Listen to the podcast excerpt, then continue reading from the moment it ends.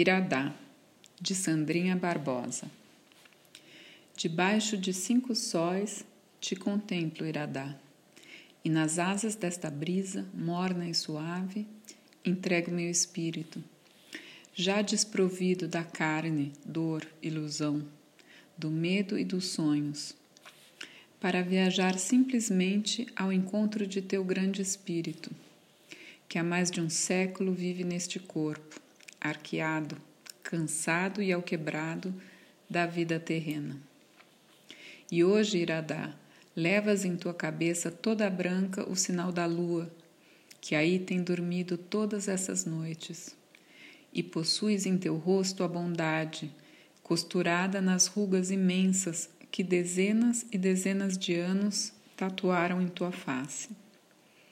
Tua mente, Iradá, que grande reservatório de sabedoria e humildade, resguardado que foi há mais de um século pela tua lucidez e claridade, transmitido a gerações privilegiadas que tiveram olhos para ver. Um silêncio profundo e cósmico guia nossa volta do Vale do Sol. Teus lábios continuam mudos, mas uma mensagem brota da leveza do teu ser cuidadosamente captada pelo meu espírito, que diz: Nossas almas se encontrarão em regiões de luz pura e conhecerão o objetivo e o propósito da Terra.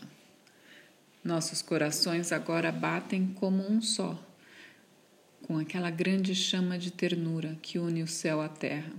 Ligados agora estamos não às irrelevantes leis que aqui prevalecem, não ao solo, mas aos picos iluminados pelo sol, erguendo-se muito além ao encontro do absoluto. Iradá, na língua do povo chavante do Mato Grosso, significa papai.